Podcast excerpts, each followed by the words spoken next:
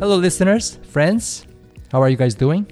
I'm doing fine. I hope. Oh, that sounds very Korean, right? How are you? I'm fine. But today we have a special guest. If you had listened to the Korean version first, you you guys already know uh, who it is. But let's assume that you guys didn't listen to the Korean version. So here we go. Why don't you come on in now? Oh, before you come in, what's the password? Uh, SpongeBob. SpongeBob. What else? There you go. Knock knock. SpongeBob. There you go. Can I come in? Hey, come on in. Hey everybody! Applause, applause. Wow, everybody's here. That's right. It's just me. Oh, okay. Well, that's PJ. everybody. There you go. That's all that matters. Hey, how are you doing? I'm doing great. It's good to see you. How's everybody doing? How you doing? Great, great, great. So, why don't you introduce yourself to people who haven't listened to the Korean version yet? Sure. Hi, everybody. My name is Ian. Uh, I am uh, a guy from America that lives in South Korea. I live in Busan, the lovely sunny city of Busan. Uh, and I currently am uh, the host of the Motivate Korean podcast. And I help Jeremy with the Motivate Korean YouTube channel. I'm sure you guys know Jeremy, Right. If you listen to this podcast. And in case uh, there are some people who don't know what Motivate Korean channel is, because there could be some new listeners to the SpongeMind podcast, you want to go over it briefly, what it is? Yeah, Motivate Korean is a not something I made, but it's something that I kind of joined into later on. Uh, it's a YouTube channel and an online school that helps people focus on keeping going with learning Korean. So they uh, we don't directly teach the Korean language itself, but we more focus on teaching how to keep learning Korean and not quit. Hence, motivate Korean. Great, great.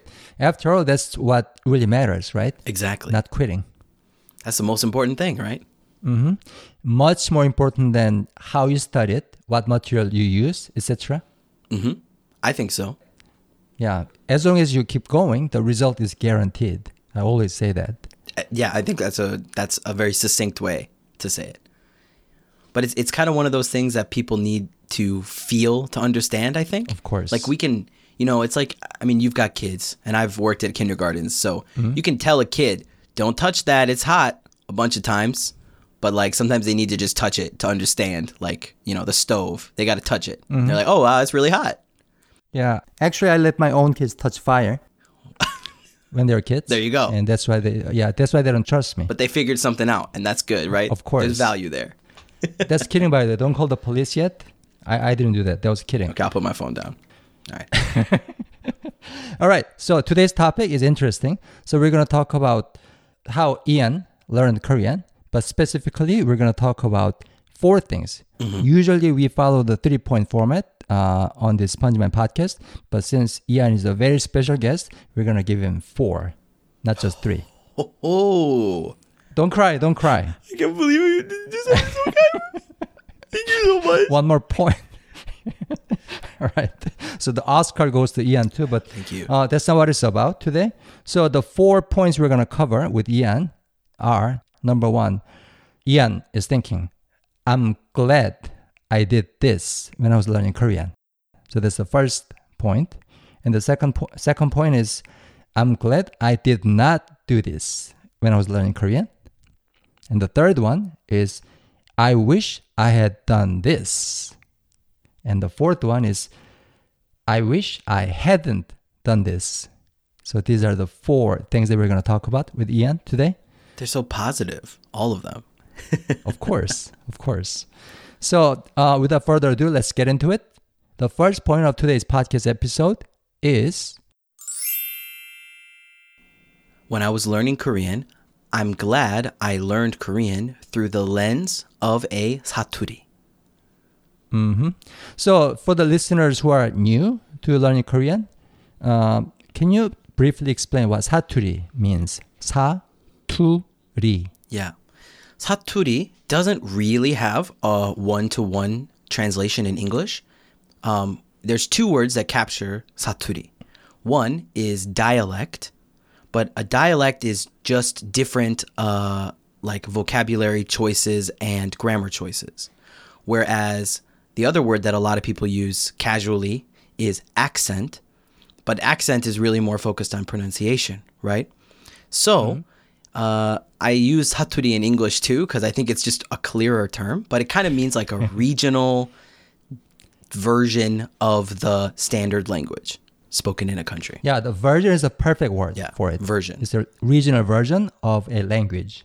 Yeah, So technically, in the United States, we do have saturis as well. exactly. In the South, mm-hmm. or because like southern you know people in the south mm-hmm. they don't speak just the same language with different pronunciation right? Mm-hmm. They have different words. And but some of those words are shared with cities in the north. For example i say y'all a lot even though i'm not from the south or from the countryside. Right? so it's a it's kind of like a different combination of pronunciation and, and grammar choices and stuff like that. Great, great. So let's talk about you. okay It's all about you. wow Um, so why did you say that you are glad to have learned Korean through the lens of Saturi? But before we get into that, can you briefly give our listeners what your background is or where you live yeah in Korea? So I moved to Korea right after I finished college. And uh, so I was pretty young. I was like 22 or something, 21. I moved straight to Busan, which is the second largest city in Korea. It's a huge port city way down in the south of the peninsula, like all the way down southeast. Right. Um, it pretty much it's like kind of a, a mega city with some other cities down here, Ulsan and Changwon. So it's like the whole southeastern corner of the Korean peninsula. Um, this area is also known as Gyeongsang-do, specifically Gyeongsangnam-do, so South Gyeongsang province. Um, and it's uh, a huge region with a long history of being kind of different from the rest of the peninsula. Right, right. And how about the language they speak? Yeah. They speak Korean, but but they speak the I would argue, and I'm fine being wrong, but I would argue the strongest saturi of any region. They speak the most different, the most differently, excuse me, than any other distinct region in South Korea. maybe you should demonstrate. so you can say the same thing first in the 표준 standard Korean, and second the 경상도 사투리 in 경상도 사투리. You wanna give it a shot? Sure. Uh, so we could say like, I could say 뭐 어떡하면 좋을까, 음? or I could say 우야면 좋노 in Busan right? yep, yep.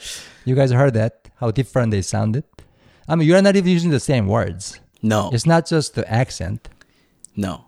I think if you get a deep understanding of it, like a, a more visceral experience with it, mm-hmm. you can kind of chop it up and find, oh, okay, here's where the that word changed to this or vice versa. But mm-hmm. on the surface, it looks like mm. it's like it's like Arabic and French. It's like right. I don't know what you guys are doing here. I mean, to many learners, it would sound like a different language, Exactly. right? Yeah. So why did you say you're glad to have learned Korean through the lens of 경상도 사투리? So I have two reasons. One, um, a more boring reason is it gave me a good point to compare the language to something relevant. So what I mean is, when I'm learning something from a textbook or from a uh, classroom where they're speaking Pyeojuno, the standard, you know, agreed upon version of Korean that they teach in schools, mm-hmm. um, I had another reference point, kind of like how we how you've talked about on this podcast before. Mm-hmm. You need a what and a where, right? So I had a second kind of data point to compare the Korean phrases I was learning to, mm-hmm. uh, and that really helped me to solidify like a really deep understanding of a lot of stuff really quickly because I had a, I was kind of learning like two languages that had the same rules at the same time. So it really helped me. Mm. I think I think the experience is kind of what it feels like for English speakers to learn French mm-hmm. or Spanish.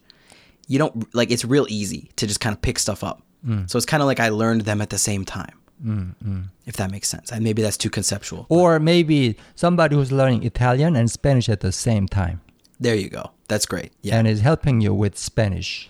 there's just so much crossover. Mm-hmm. Mm-hmm. I see. I see. So people would automatically think that oh, that's too much work.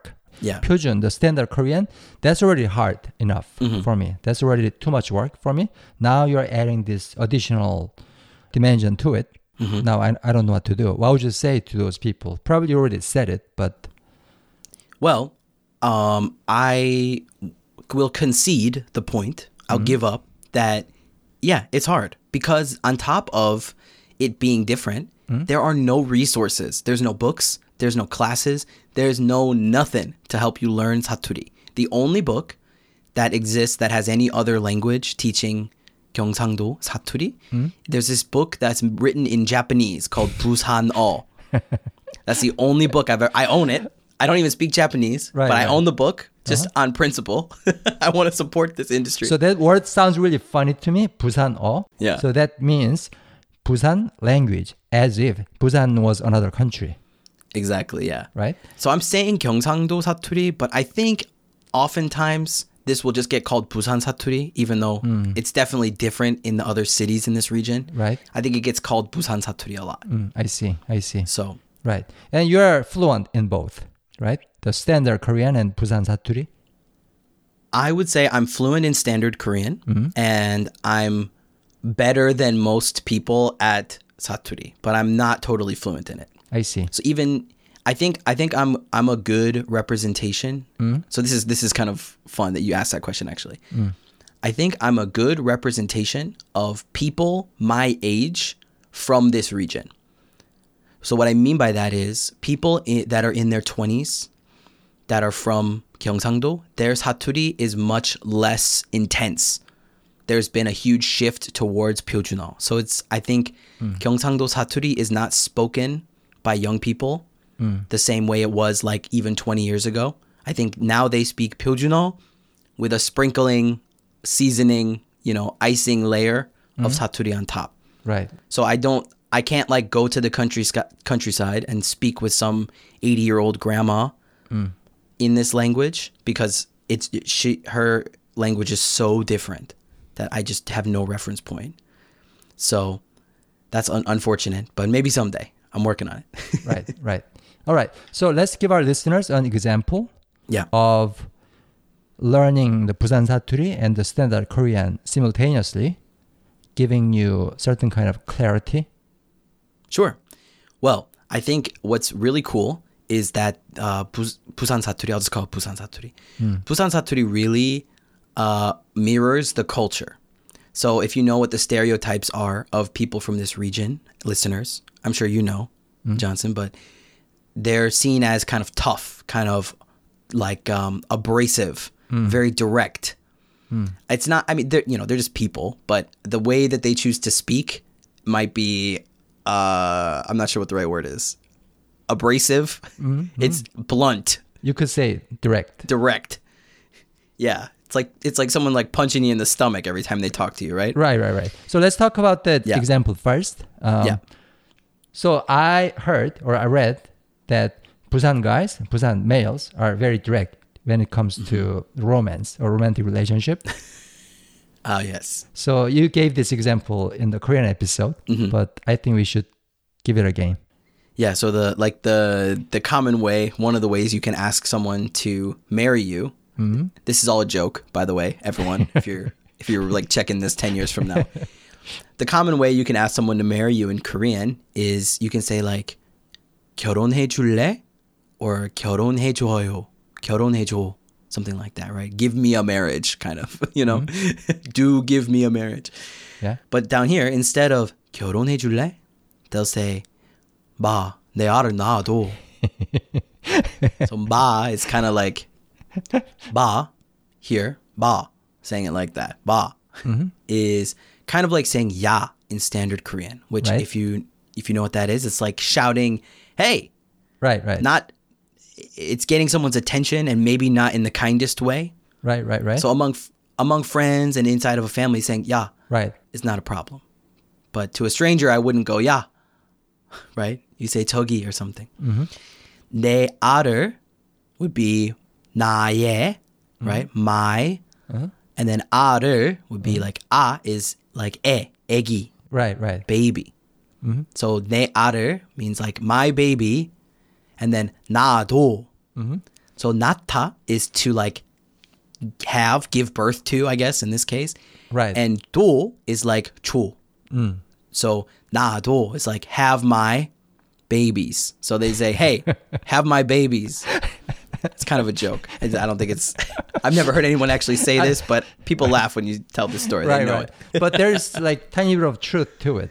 Yeah, for So sure. you hung out with a lot of Gyeongsangdo guys as well. Absolutely. Right? So they are direct. They're very like very direct. I really like it. And that actually ties into what I wanted to say for the example. So, mm-hmm. because people are so direct and abrasive here, mm-hmm. one thing I really like is that the grammar mm-hmm. changes from standard Korean. Those grammar changes really reflect the directness of the culture. So, something that in standard Korean is kind of implied and tonal and based on context down here is directly and explicitly shown through the grammar. So, um, I'll give you two different sentences in standard Korean. This is my favorite example. So, number one, 뭐 했어? And number two, 뭐 했어? Then I'll give you the one and two with the same meaning in 경상도 사투리 here. So, Okay. Number one, I think we should tell the listeners what number one means. Okay, sure. So, number one is accenting 하다, right? 했다 here. So, what I'm s- asking is, did you do something, right? I'm not asking what. So number one, 뭐 했어? Exactly. So, you can kind of hear from that the 했어 is the important part of the sentence. 뭐 is just kind of softening it, right? Because I don't know what you did. Right. I don't really care what you did, but I'm just asking if you did something. Right. So here, 뭐 means something, anything. Exactly. And in the second sentence, number two, 뭐 했어? exactly. In number two, the important piece of information is 뭐, 무엇, what. What did you do? Right. So we can classify these as, if you want to get linguistic, I, I like this, it helps me remember, a polar question or a non polar question. So if mm. you think about the poles, north or south, hmm? a magnet, north or south, you have, or plus or minus, you have no choice, one or the other, which means a polar question is yes or no. Right, right. Which is number one. Mm-hmm. And number two is a non polar question or an open ended question. You can answer anyway. Right, right Because the questions start with what? Exactly. Right. Yeah. So in 경상도 사투리, number one would be 니 뭐 했나? And number two is 니 뭐 했노? 니 뭐 했나? 니 뭐 했노? Okay. So this directly saying 나 or 너 at the end of a sentence shows whether or not you want them to answer yes or no, or whether or not you want them to answer with new information. And I love that. right. Or whether that 뭐 means something or what. that too. Yeah. Right. That's a, that's a good way to explain it. Yeah. I love it. Hmm. So it's very clear. I, I enjoyed that because it helped me when I was speaking with in, in the situations where I could speak banmal early on. Because I think that's a huge obstacle for adults learning this language is Right. we don't have a time where we can fumble with banmal and like get away with it. You mm, know, mm, mm, there's not a lot of places you can mess that up. Right, right. So in those situations, I was able to very clearly understand how to say what I wanted and how to give what they wanted, mm-hmm. the other speakers. Fascinating. Love it.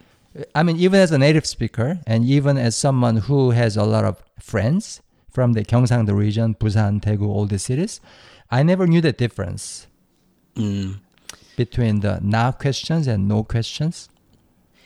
I'm sure that you had no problem with it too, because there's always context, right? Mm. So Of course. that's why that's why it's still the same language. You know, Right. it works, but the details don't come out till you think about it. Mm-hmm. Mm-hmm. But yeah, that's why that's why no, people have no problem understanding. Right. It's just the.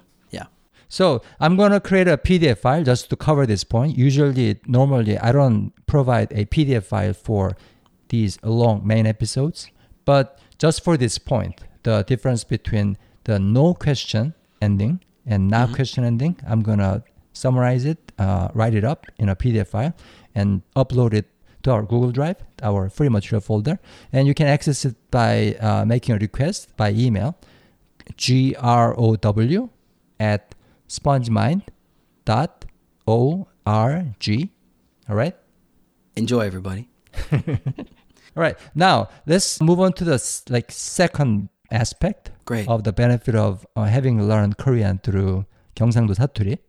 What is it? So the second aspect that I really enjoyed was it gave me some common identity with some Korean people. Local Okay. Korean people, Yeah, right? with local Korean people. In Busan. So I tried to explain this in the Korean version, and I'm not sure if I got it out right. So I'm going to do it here. I'm going to set the record straight, what I wanted to say. Okay. I mean, to me, it was pretty clear. Okay. Well, that's good.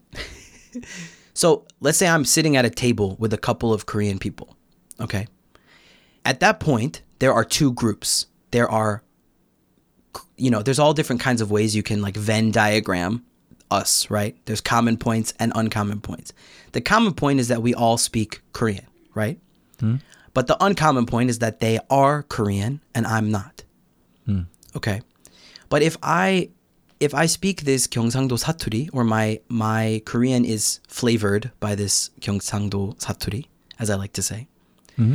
Uh, now, if you Venn diagram this circular table with like four of us, maybe me and the now now I am an insider in some groups that other Korean people aren't. Mm.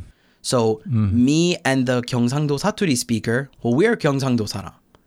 Maybe they're all 한국 사람, they're all Korean, mm-hmm. and I am not, but I am part of this other group. So now there's a couple of us and that are one group, and the other Korean people are a different group because they don't speak this Saturi. So you belong to a subculture inside the Korean culture. Exactly. Yeah. Right? We'll do that. Subculture. Which I do not belong to. Right. As someone who was born and raised in Seoul mm-hmm. and who has been living in this whole culture for my whole life. So if we're sitting, you and if uh, you and I were sitting with three Gyeongsangdo guys, we are having lunch together. Mm-hmm. Probably you belong to their group more than I do and this this has actually happened. Oh. It's- that this has actually happened to me. So I've gone to have dinner with, uh, let's like say, there were four people, including myself. Three of us were from here, or like linguistically from here, right? Mm-hmm. Like I'm in my Korean life, I'm from here, you know. Mm-hmm. Of course. So the things that we wanted to talk about and the ways that we describe things were different from the fourth person who was visiting from Seoul. Mm-hmm. And they were constantly saying, What's that? What do you mean? and so I'm the insider. You know what I mean? And you were understanding everything Exactly. that these other 경상도 people were saying, right? yeah. So Wow. yeah. So you know, you can. There's all kinds of, and you know, there, you can make jokes about that too. Like, wow, 서울에서 이런 말 없구만. You know, you can say this. So when I ever visit Busan, I know who to contact. You're gonna be my translator. exactly, and I'll take you to the the best 돼지국밥 place you can course. find. Of I know the course. spots.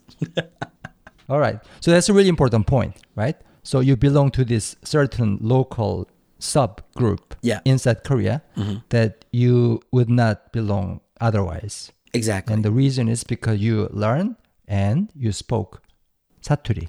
Yeah. And um, I wanna I wanna also say I said this in the other version, but 경상도 사투리. I think we talked about this briefly earlier in this episode, but this is a pretty special 사투리, and it's also uh, the most widely spoken Saturi. So of course, about a third of the population lives here.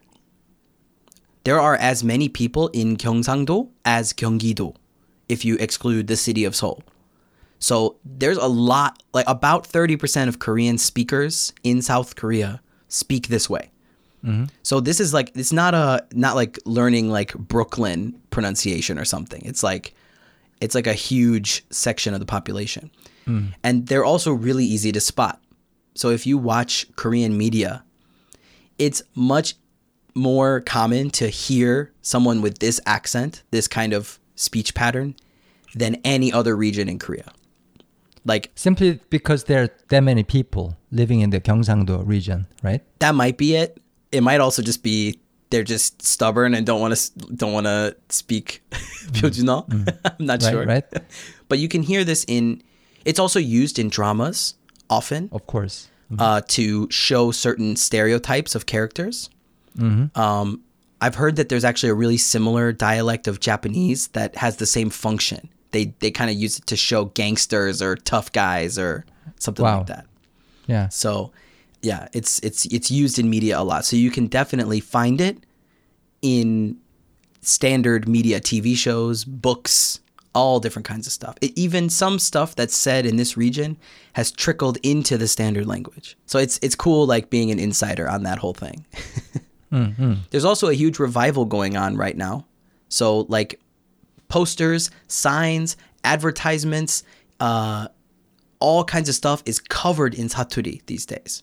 They're they're writing it now, standardizing it in a lot of ways. So I think it's cool. Uh, so that's a really important point. I think I think the keyword there is the insider. Yeah. By learning Korean through Saturi or by speaking Saturi, you became an insider of certain Korean people, and it's really important to have that kind of uh, sense of belonging. Exactly. It's hugely important because you had a lot of difficulty in Korea too. I had a lot of difficulties in Korea, but Uh, so now we're going to move on to the second topic. Today's second point is when I was learning Korean, I'm glad I didn't quit. I mean, this could sound like a cliche. Oh, I've Yeah. heard it before many, many times. Right. But it is the most important tip.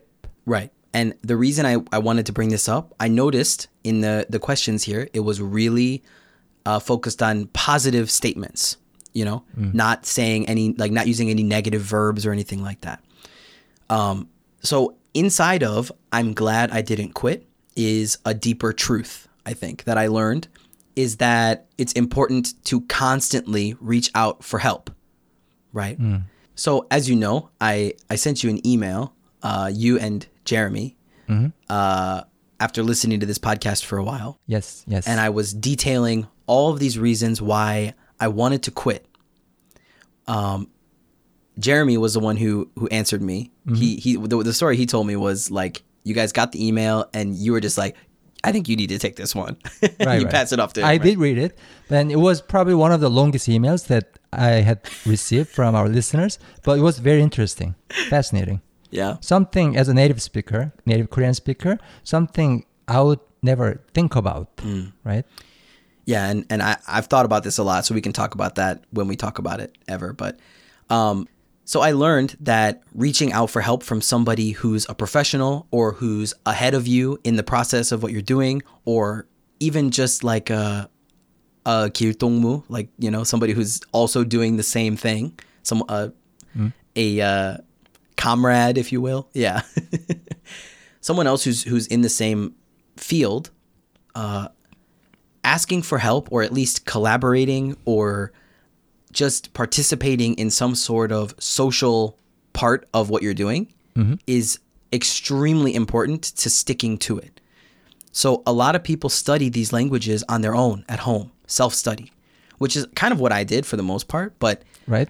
it's so important to not force yourself to stay in a bubble to to not stick too hard to to doing it by yourself because when the ideas of quitting you know kind of bubble up to the surface there's no one to add context to those thoughts. Mm-hmm. And so they they they also exist in a vacuum. And i think that's why so many people start and quit. Mm-hmm. It's because they didn't have anyone else to kind of compare. There's no reference point for why you're thinking this way you know? Right, right. I was gonna ask you, what did Jeremy say in his response to you? Uh, but let's talk about it in another episode. sounds good I think we should definitely have another episode where we're gonna cover the difficulties you had in Korea and about the email you wrote. I mean, I did read the email, and I remember what you wrote there. But let's talk about it in that episode. I think it's gonna be like Lord of the Rings length episode because there's so there will be so much to talk about. Well, I can definitely condense it because I've I've talked about this a lot, like with Jeremy too. After after that was a much younger Ian. Right, right. I've grown up a lot, so it's a venting time too. It would be. sure. Yeah, yeah. Right. So anyway, I know that my answer is kind of a lame answer that I'm glad I didn't quit, but I think it's important for everyone to keep reminding themselves not to quit because there's so many other things that snowball off of that simple decision. Right. So give our listeners a few things uh, that came out of not quitting. The benefits. Sure. So a few benefits of not quitting. Well, I met a bunch of amazing Korean people. Uh, I've made a ton of friends. I've built a life for myself in a new country, and uh, I've learned. I've and I've you know been able to grow up a lot more, which is something that's really important to do in your twenties. You know. Mm, me too. As a Korean who immigrated to the States. Exactly. Yeah. I think the biggest thing uh, is of of it all is that I like myself more now. That's hugely interesting. Yeah. The reason why I said it's interesting is because as a Korean person who knows the Korean society really well, I would think that a lot of Koreans have this problem of not liking themselves because there's a lot of this comparison culture going on. There's this competitive nature to it as well, not just in terms of how much money you're making, etc., but about all aspects of life Yeah. right? So, what made you like yourself more in Korea? Yeah. Well, so in the United States, in our more individualistic culture, um, and I don't say individualism by saying like we're selfish, because I don't think that's necessary. I think that's too simplistic of a look. Right? I think I think a Western culture, like what individualism means, is it's your responsibility to prepare yourself for society. Like you need to make yourself better for other people. Right. Um, I think that's kind of a positive way to look at it. But anyway, in America, I gained confidence. I came to Korea extremely confident. And as most people who deal with Americans in their country, uh, I've heard this from Europeans, I've heard this from other Asian countries, people that I've met here in Korea, is Americans come off as like cocky, mm. like arrogant all the time. Mm. You know? like they're way too confident and they don't spend any time kind of downplaying their strengths to be humble. Mm. So I got that from American culture that I, I I'm good at these things and I'm pretty smart and I'm capable and blah blah blah. But I think coming to Korea in this culture where people do not do that, even if they're really good at something, they won't admit they're good at it. They'll be like, "Oh, 뭐 잘하지 뭐, 괜찮죠." Right, right, right. I'm okay. Right. you know, I right, mean, right. the answer, the answer when someone says they'll never say I'm good, right? exactly, Yeah. Oh, Ko- Americans will say that all the time. I'm pretty good. yeah, I'm pretty good, and in you know, if someone says your English is fantastic, the natural answer in English is, "Oh, thank you." Right, right. But in Korean, you have to say, "No, no, no, I'm terrible. I barely, my, I can't even move my mouth. I don't even have a tongue. What are you talking about?" Like that's, you know, that's the that's how it you're is supposed true. to answer. Hundred percent. Yeah. And so, like through making those mistakes, you know, someone said, "와, 한국말 너무 잘하시네요." And I said, "감사합니다." That their sa- their face facial expression immediately would like, "What? No." You know. So, by making those mistakes and like adding this culture to my identity, mm-hmm. which already, you know, has its own bases, bases, whatever, has its own foundations in an American culture. So the foundation of being yourself, Yeah. right, and standing for yourself. Yeah, I had already made it through my adolescence in another culture, right? And then I came here, learned this language, and through learning this language, kind of added this culture to my salad of who I am. Mm-hmm. And I think it added some context to how I could use my confidence to benefit myself better. Mm-hmm.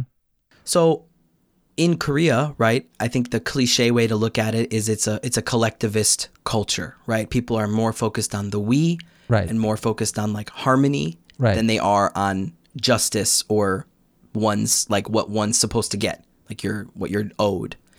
Right. So in America, they say this a lot: stand out, right? Right. In Korea, Fit in. uh, fit in. Yeah.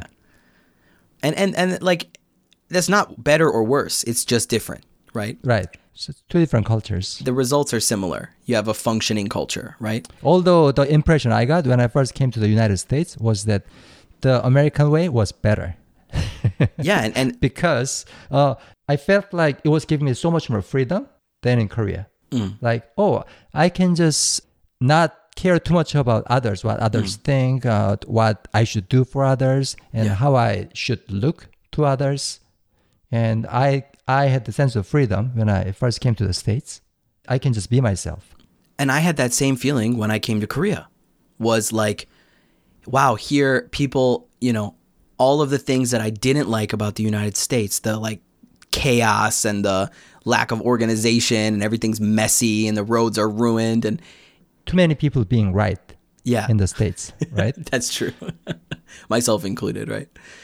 Um, I was like, wow, things just work here. Stuff just gets done. You know, a lot of the cultural like friction that we have in the United States, it just isn't even on the table here. And so I was really happy with that. And I think a lot of people have the same experience we do is when they go from east to west or west to east, they find something that was like missing from themselves. Hmm.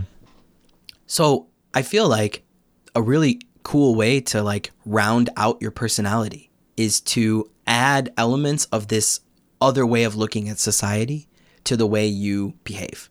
right? And just like you found a lot of things that you were looking for in the United States, I found a lot of what I was looking for over here. And I think we kind of end up in this like trans Pacific equilibrium state, you know, at, mm-hmm. at that point. Right. I mean, in the American culture, being in harmony with the rest of the society isn't really a top priority. They never emphasize it in schools. They never emphasize in emphasize it at home. Mm-hmm.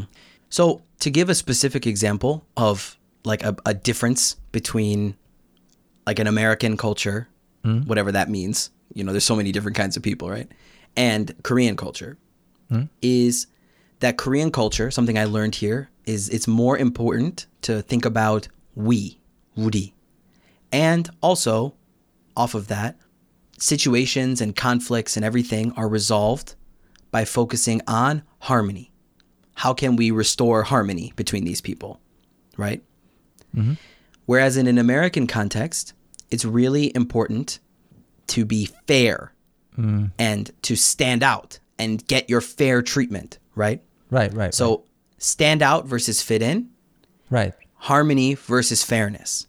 right, right. So usually when Americans talk about being fair or fairness, it's about treat me fairly. Exactly. Yeah. And so one's not better than the other. Right. Like like we've said before. Mm-hmm. Fairness create fairness does not mean harmony. Sometimes it's fair for one person to get all the marbles. You mm, know? Mm. Because it's stronger, it's bigger, whatever. And harmony is a little bit more pragmatic, I think. Like it's more practical. Mm. It's it's not fair all the time, but the end result is you know, a balanced state, right? And so to give us like I said a specific example, coming from a coming from a background where I expect fairness and I expect to be respected for being different Right. or at least tolerated, right? When I came to Korea, I was very aggressive. Uh, and so I think I felt a lot of stress in the United States uh, because there were so many expectations put on me to constantly stand out. You know, I, I almost feel like in the States, if you're not super unique and interesting, you're boring. like if you if you if you trend towards normal, mm-hmm. people think you're not interesting. Hmm. Like, oh, okay, cool. Everyone likes Netflix, you know, but mm-hmm. right, right. So I can give you my example really quick. Yeah, so when I first came to the States, the toughest part of living in America was going to parties. Hmm. Not working, but going to parties. Yeah. Because there I have to carry these conversations and people are just very interesting in the United States. I don't know if they're actually interesting in their real life, but at parties they're actually very interesting. Mm-hmm. And they have so many stories to tell. They're funny and they have so many interesting life experiences. And I had nothing to contribute, I felt. And there was a lot of pressure. And on top of not being fluent in English, so that was stressful time for me. Right, and I, I, I think that like Americans too, the way we introduce ourselves or we ask for a self introduction is so what's your story? Right? We're very much a storytelling people. Right, right. And the implication there is is it interesting? Yeah. And if you don't have one, you know, so we're kind of always like trained to like be developing our our story. Like what's our plot, you know? Mm-hmm. When when we're when we pass away, what's the last page of the book going to be like? hmm As if you're always writing this movie script in your head Exactly. about you. Maybe that's why the movie industry started there, you know? Hmm.